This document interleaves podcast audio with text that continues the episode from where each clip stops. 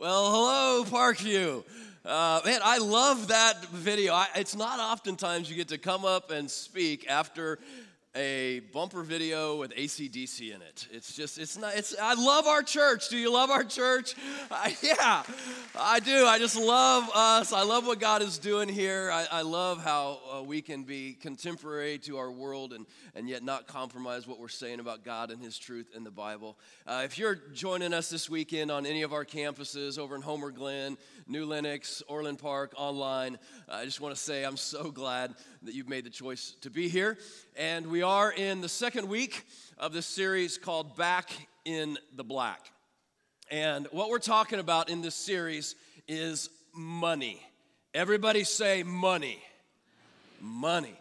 And uh, before you know you get anxious about that or that sort of thing, I just want you to know sincerely, uh, this series is not about what we want from you. This is all about what myself and Pastor Tim and the team at Parkview wants for you in your life. Uh, we want everybody on, on all campuses to be able to experience financial freedom in your life. And so that's why we're taking just a few weeks here and talking about money, because it seems to be one of the things that tangles us up so often and keeps us from experiencing freedom. Also, Jesus, who we follow and who we want to be like, he talked more about money than any other topic while he was here on this earth. So we're taking a little bit of time uh, to talk about it. And to get us all headed in the same direction uh, today as we dive into week number two, I want us to begin by talking about this word right here the word margin. And you know what margin is, right? Margin is like the amount that you have available beyond what is actually needed. It's the extra, it's the reserves that you might have. That's the margin. For instance, uh, like let's say when you're reading a book or something like that, you're reading uh, the Bible, you pick it up, and inside you have all kinds of uh, text, you have page numbers, you have headings. But then, whenever you're reading a book, always at the edge, you have some margin, right? Around the edges of the paper. When you're reading a book, they don't write all the way to the edge because you need that reserve, you need that margin. When you're driving your car uh, down the highway, uh, they, they give you some extra pavement right? They, they don't make the lanes on the freeway exactly the same size as your car. There, there's, there's a little bit extra on the freeway. And today, as I'm teaching, the stage that I'm on is huge. I could walk all the way over to the side or all the way to the back. There's lots of room for me to walk around. However, if I start to walk closer and closer to you and get up to the edge of the stage, as I start to reduce my margin, some of you start to freak out a little bit because I'm getting animated and my toes are hanging over. You start to stress when I start to reduce my margin here on the stage. And I want to tell you why that is and how this applies to every area of our life. It's because as margin decreases, stress increases. Pastor Andy Stanley says this, I think it's absolutely true. In any area of our life, as margin decreases, stress increases. And I want us to spend some time just talking about this subject today and how it really applies to our real lives because we live in a world that is basically marginless, a maxed out type of world. In fact, we live in a culture that celebrates a maxed out kind of life. Our, our world says it's perfectly normal for families, for instance, not to eat together in the evenings, really ever, because we all have so much going on. We have so much in our schedule. We live in a world where it's just normal for a husband and wife to only have a date every two or three months. Some of you are thinking, I would take every six months, Todd. That's what I, I would I would do that. But it's just normal because I mean, who has time to go on a date? We're married, right? And we have all kinds of other stuff going on in our lives. We live in a world where it's just normal to only spend time with God really on the weekend I mean, that's when's carved out for God because during the week we have all kinds of other things going on in our lives. We, we live in a world where it's normal to bring work home from work So now not only are you working on work at work, but you're working on work at home. We live in a world where it's normal to have two or three or four or five credit cards. Pastor Tim said last weekend, if you were around here, he said the average American has 12 or 13 credit cards. Just, just kind of normal. It's normal to have two or three car payments. It's normal to have a massive mortgage on our homes. It's normal to just buy more, do more, accomplish more. And here's what I want to say don't miss this part. This is huge. I am not against more. I'm not against more. I pray that God would give you more. I pray that God would bless you in your life with all kinds of amazing things. I pray that He would give you more. But here's my fear for, for many of you and for me that so many times we are living an unsustainable pace of life and, and even potentially an unbiblical pace of life. Virtually every single person I know lacks margin in their life, myself included. And when the margins max out, watch out, right? When the margins max out, watch out, because that's when all kinds of crazy things can start to happen in our lives. And nowhere is this more obvious than in our financial lives. Now, for most of us, when it comes to money, here's what we believe about money. If I just had more money, things would be better.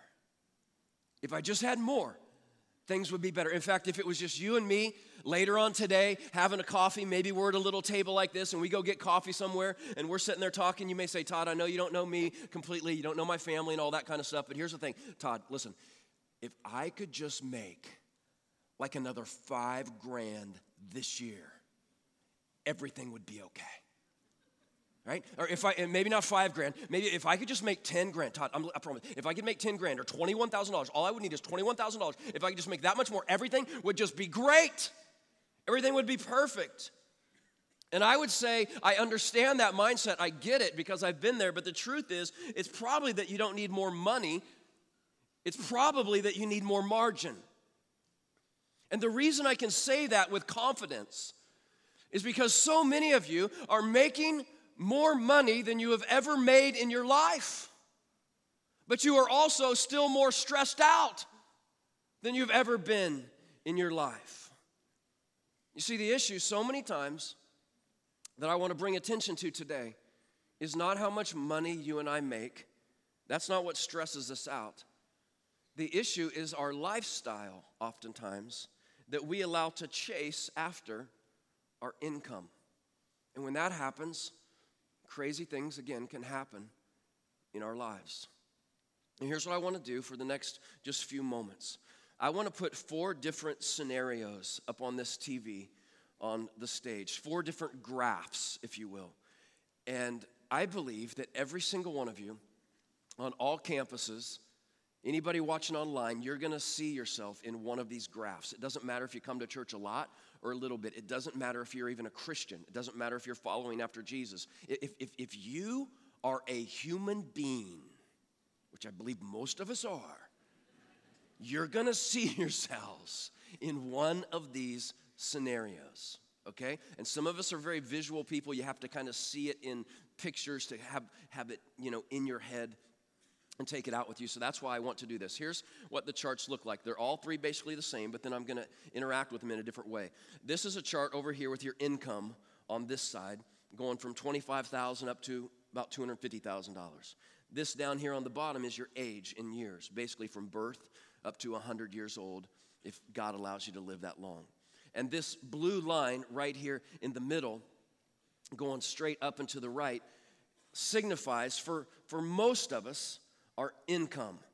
For, for most of us, I know this is a broad brushstroke, but for most of us, as we get older, our income goes up and to the right. Now, it doesn't always just shoot up straight like that. Sometimes there's some peaks and valleys, and sometimes you make a little bit more and a little bit less. But for most of us, it goes up and to the right. What I'm saying is, for most of us, you're making more at 33 years old than you made when you were 16 years old. For most of us. For most of us, you're making more at 51 years old than you made when you were 31 years old. It, it kind of goes up and to the right. And here's what happens for so many of us. This is the first place that some are living. Here's our income going up and to the right, and then here is our lifestyle. and we allow our lifestyle to keep pace right alongside our income. And we get a raise, and so it bumps up, and so we get a new car. And maybe we get a new job, and so we decide, you know what, we're gonna get into a new house. And our lifestyle keeps right along pace with our income. Or maybe we get a big bonus, so we decide to take a new vacation or something like that, a big vacation. And our lifestyle keeps right in pace with our income. And what you have right here in this little space right here, that right there is your what? Your margin. And for so many of us, our margin is so small between what we make and our lifestyle that a lot of times it just, it just kind of stresses us out. But that's where we live a lot of times. It just keeps right in pace with our income. And this is very normal uh, for us in our lives and for most people in this world. Now, here's a second way to look at this. For some of us, again, our income going up and to the right, you know, I know dips and valleys, I get all that, but essentially this is what it does. For some, what happens is when we're in our, you know, teens and 20s, it keeps pace you know, our lifestyle keeps pace with our income, but then maybe at some season of life in our late 20s or 30s or 40s, here's what happens sometimes. Actually, our lifestyle for a little while exceeds our income. And we bump up above our income and we don't really have money for the car but we go ahead and buy the car and finance it or the boat. We go ahead and finance it. We don't exactly have money for the vacation but we put it on credit cards and we go ahead and exceed our income. We're living on 105 or 110% of our income and what we're hoping and praying is and what we believe is and we have every reason to believe this by the way that our income is going to keep going up and eventually you know they're, they're going to cross again. But what happens here is you have this huge gap and you actually have negative margin in your life when it comes to finances. And, and, here's what I just want to point out, and I pray, you know, that God and His Holy Spirit truly would just allow this maybe to make sense to you, and you just say, you know what, that's, wow, that's kind of where I'm at. Here's what happens to us when we live in this way and we're stressed out. It, it's not always that your boss is just always a jerk. It's not always that your husband or wife just doesn't understand. It's not always that your kids are just, you know, disobedient and all that sort of thing. That's not all the reason you're stressed. That's what we say sometimes. But a big part of the reason that we're stressed is because we have no margin or actually negative margin in our lives financially. And, and, and here's the thing when you have very little margin, it doesn't take much to push you over the edge. Right? When you have no margin in your life, it doesn't take much to push you over the edge. Somebody can just say one sentence and you lose it because you have very little margin.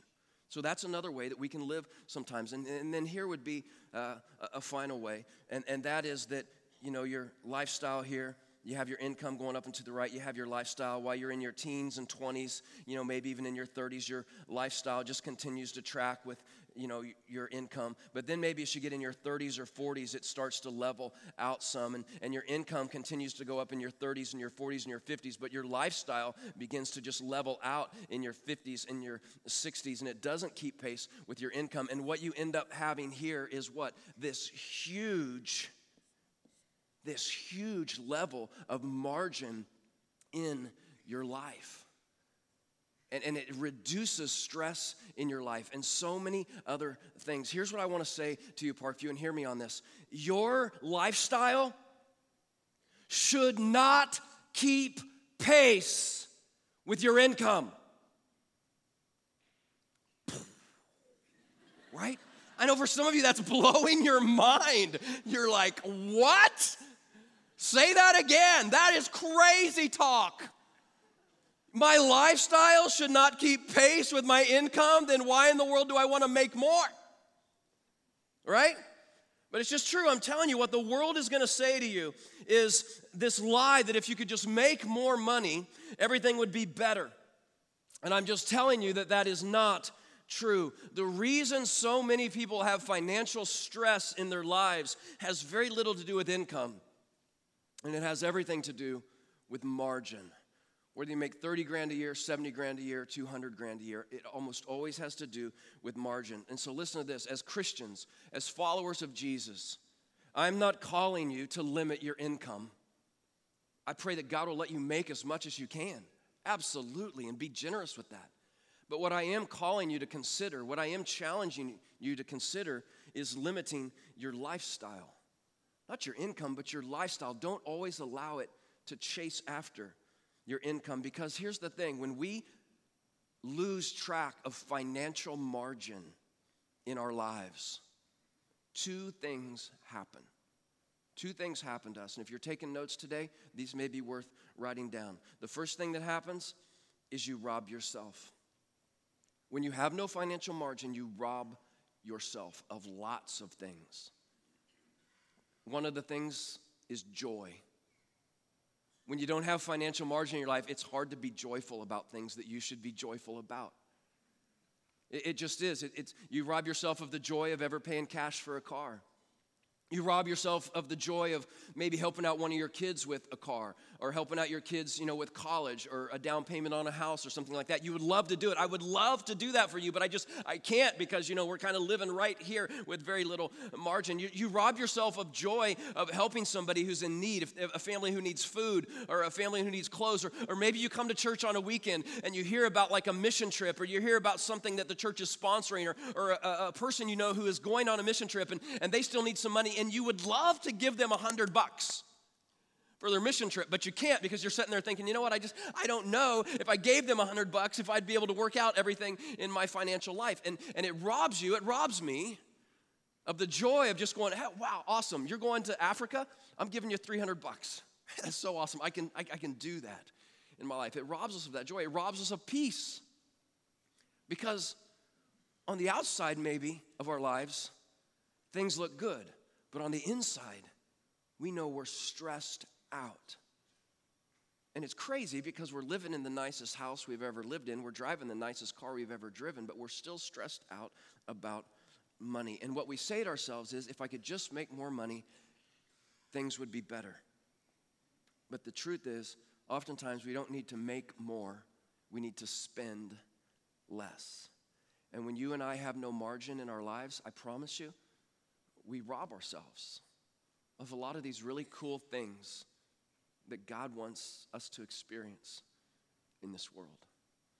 Uh, the second thing we do when we have no margin in our lives is you rob God. And this is probably even more heavy and more important to consider that you rob God. When we end up giving God just what's left in our life, we end up removing his blessing from our life and, and that joy and the peace and all the other things that go along with it. And what I want to do here for the next, just the last kind of part of our study here this morning in week two of Back in the Black is I want to take us to a section of scripture that talks very clearly about this idea of how we rob God. It's in the book of Malachi. So if you have a Bible with you, or smartphone, or tablet, or however you find scripture these days, uh, locate the book of Malachi, chapter 1 that's where we're going to be. This section of scripture that we're going to study today, it has, it has challenged and elevated my trust in God as much as anything. I remember when I first heard it, I was 18 years old. I was going to school over here in Chicago uh, at Judson College, and I was at Willow Creek Church, and I heard Malachi chapter 1. And I've hung on to it for the last several decades of my life. And I want you to know that this section of scripture in Malachi chapter 1. It's, it's not easy to preach. And it's also not easy, probably sometimes, to hear for some of you. And, and it, may bring, it may bring some conviction into your life. And, and in the next maybe five, six, seven, eight minutes, if you're sitting there thinking to yourself, you know, wow, this is heavy. I, Todd, I feel some conviction. I just want you to know that if you feel that way, it's, I, I predicted it. I told you it was coming. It's, it's, there, there's some conviction coming in passages like this, not only for you, but for me. It, it repurposes my life in a, in a big way. So, Malachi chapter 1, let me tell you what's going on there before we dive in and read it. Several hundred years prior to when we're getting ready to read about here, what God did is He told His people that whenever you bring an offering to me, I want you to go out into your fields and I want you to find the very best offering the very best sacrifice, the very best lamb, if you will, and I want you to bring that offering to me. In Leviticus chapter 22, God actually says, I want it to be an offering without defect and without blemish. And for a period of time, God's people did that. God's people, when they were bringing an offering to Him, they would go out into their fields, they would find their very best lamb, their very best offering, and they would take it and they would bring it to God and give it to Him. But that is not what's happening during the days of Malachi. Let's take a look at what's happening in Malachi's day and let's just let God and His Holy Spirit speak into us. Malachi chapter 1, verse 8 says, When you offer blind animals for sacrifice. Is that not wrong? When you sacrifice lame or diseased animals, is that not wrong? Try offering them to your governor. Would he be pleased with you? Would he accept you, says the Lord Almighty? Now plead with God to be gracious to us with such offerings from your hands. Will he accept you, says the Lord Almighty? Oh, that one of you would shut the temple doors Pretty strong language, isn't it? That, that somebody would shut the temple doors, shut the doors to the church. Don't let anybody in there. Shut the temple doors so that you would not light useless fires on my altars. I am not pleased with you, says the Lord Almighty, and I will accept no offering from your hands. You see what's going on in Malachi's day? Instead of these people going out into their fields and finding the very best lamb, their prized lamb, and, and bringing it to God, they were doing exactly the opposite. They were going out into their fields and they were trying to find and search for the lamb that was crippled or lame or blind or diseased. And they would scoop up that lamb out of their fields and they would bring it to God in the temple and they would place that up on the altar and they would say, Here you go, God. Here's my offering. I hope you like it. And what Malachi says here is listen, God doesn't like it. Actually, the whole deal is offensive to him. And, and better you offer no lamb at all than offer a blind, crippled, lame, leftover type of lamb, a lamb that cost you nothing. And there's some conviction, isn't there? Probably for you and for me. Maybe it never even really occurred to you that when it comes to giving back to God and offering our life and our energy and our resources back to God, that, that giving God leftovers from our life could actually be offensive. Maybe you had always just kind of thought and reasoned in your head, especially when we have our tithes and offerings and the plates, you know, come by on all of our campuses. Maybe you just kind of always thought, hey, listen, you know, okay, giving something's better than nothing, isn't it? I mean, God's probably just so pleased up in heaven that I'm actually even participating in this sort of thing. But what Malachi says to us here, and I believe what God says is He says to you and He says to me, and this is what's challenged me so much through my life. God says, Listen, I don't want your leftovers.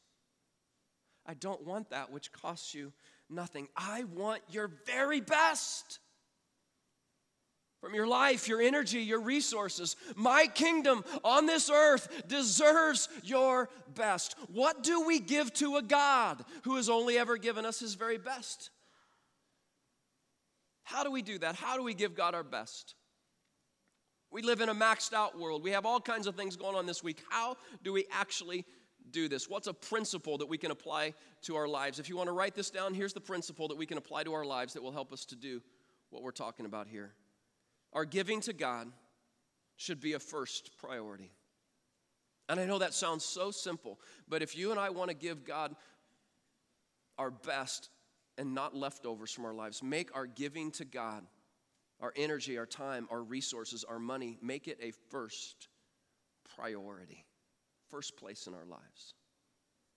And to kind of play this out, let me just show you something about our, our money and kind of how our money works, right? There are basically five things that you can do with your money. And again, it doesn't matter if you come to church a lot or a little bit. It, it doesn't matter if, it, it just doesn't matter. If you have money, these are the things you can do. You can spend it, you can repay debt with it, you can pay your taxes with money that you have, you can save it, or you can give it away to, to other people and to God. These are basically the five things that any person on this planet can do with their money. Now, here's what's crazy this right here is also for so many of us the order and the priority that we put our money. This is how we prioritize our money. And when we prioritize our resources and our money like this, God is always last. He's last. And, and, and if we haven't spent it all on ourselves, if, if we haven't used it all to pay our credit cards off, if the government hasn't taken it all, if we haven't saved it for us, then, then we give whatever is left. And whenever this is your financial plan for your life, God is always going to get leftovers from your life. And so here's the challenge this weekend. Week number two, and back in the black. I want to give you a big, like, Parkview type of challenge, and that is simply this to flip this list. Just flip the list of what the world says, what is normal. Here's how you do it. Here's how you do money. Uh, just flip the list and begin to give to God first. Give Him the first from your life.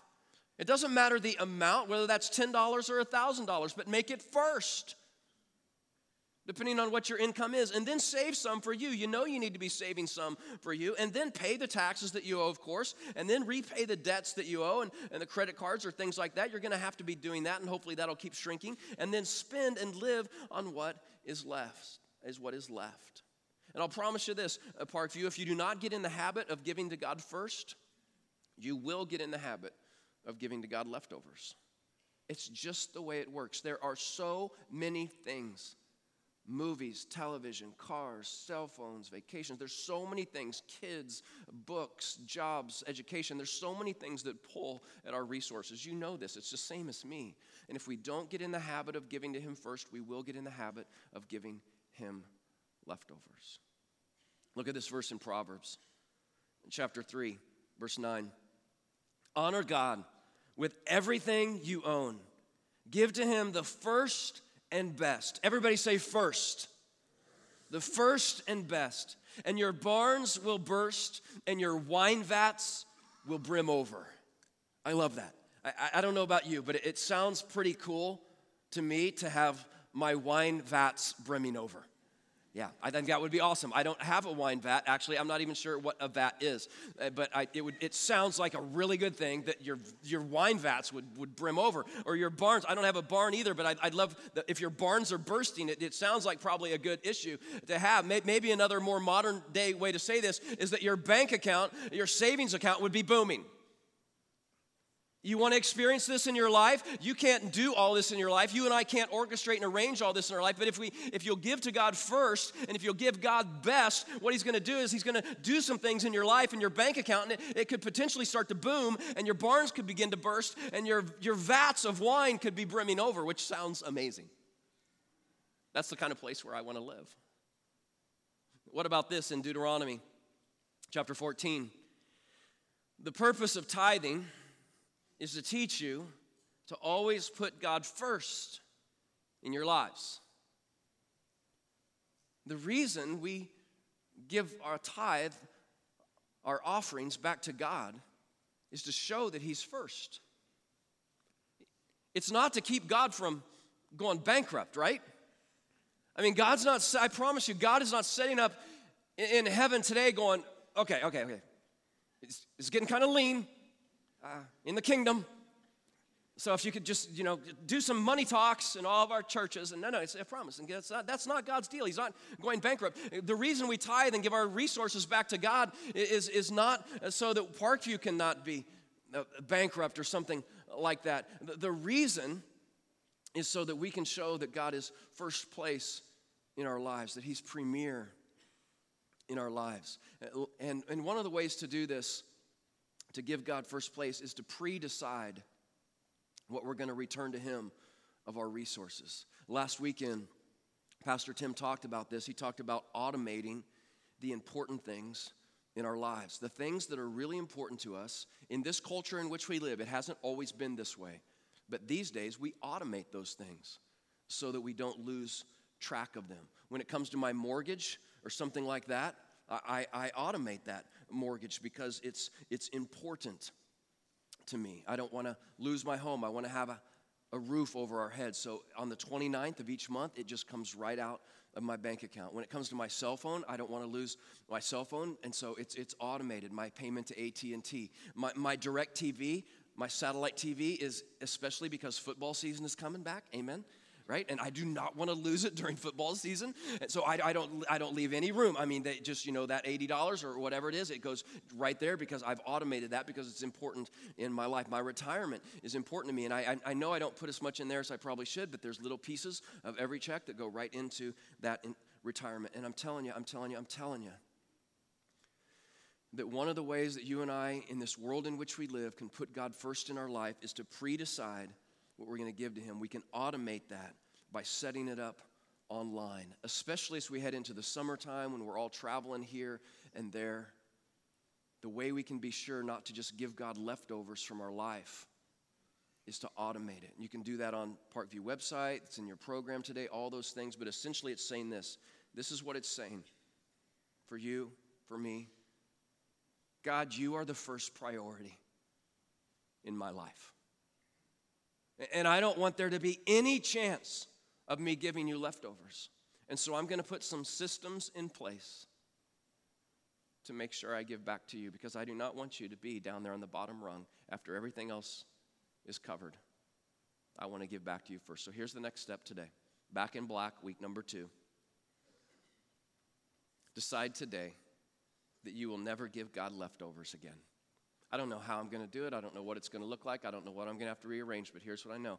I'm just I'm not going to give God leftover time, energy, or money anymore. I'm going to put him in the first place of my life. And I'm going to give you some time here on all campuses just to think and pray about this. And we're going to have a time where I pray and we're going to sing a song about trusting God with our lives, with our resources. And during this time, we're going to receive our our tithes and offerings. And some of you have come and you're ready. You have a check or cash. You do that on a weekly or monthly basis, and that's awesome. I'm so glad. Others of you, when the offering goes by uh, today, you're not going to put anything in there because you've already automated it. It just happens. It, it's you're given back to God already. It's done, and and that's what where you've put Him in your life. But there's also many, many others who are still trying to figure this out, and and you haven't automated it and you know, if we were to give back to God today, like for me, if I was to give cash, I have like $3, which is super lame, right?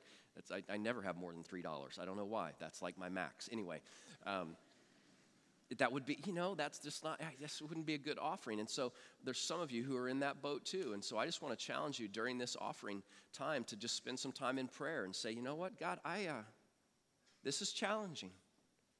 This is convicting. I need to automate this important thing in my life and, and make sure you're at the first place. Let's pray together. God, thanks for today. Thanks for the opportunity that, that we have to come and to sing and, and to study. God, in this world that we live in where we get going so busy, and this week has so many demands on our lives, and it's so easy to have no margin. It's so easy to be maxed out. God, I pray that this little message on margin would sink into all of our lives with our families, with our lifestyle, that we would see the wisdom in it, not from me, but from God, from you, and from your word. God, I pray that we would decide this weekend that you're going to be premier in our lives, that you're not going to be the last part of the rung in the ladder of our financial lives, that we're going to figure out how to give back to you first and best. God, thank you for this time. Thank you for these tithes and offerings. I pray that you would bless these folks and that their barns would burst and their wine vats would brim over. And when that happens, God, that we would give you all the glory and praise for those things. It's in Jesus' name we pray. Amen.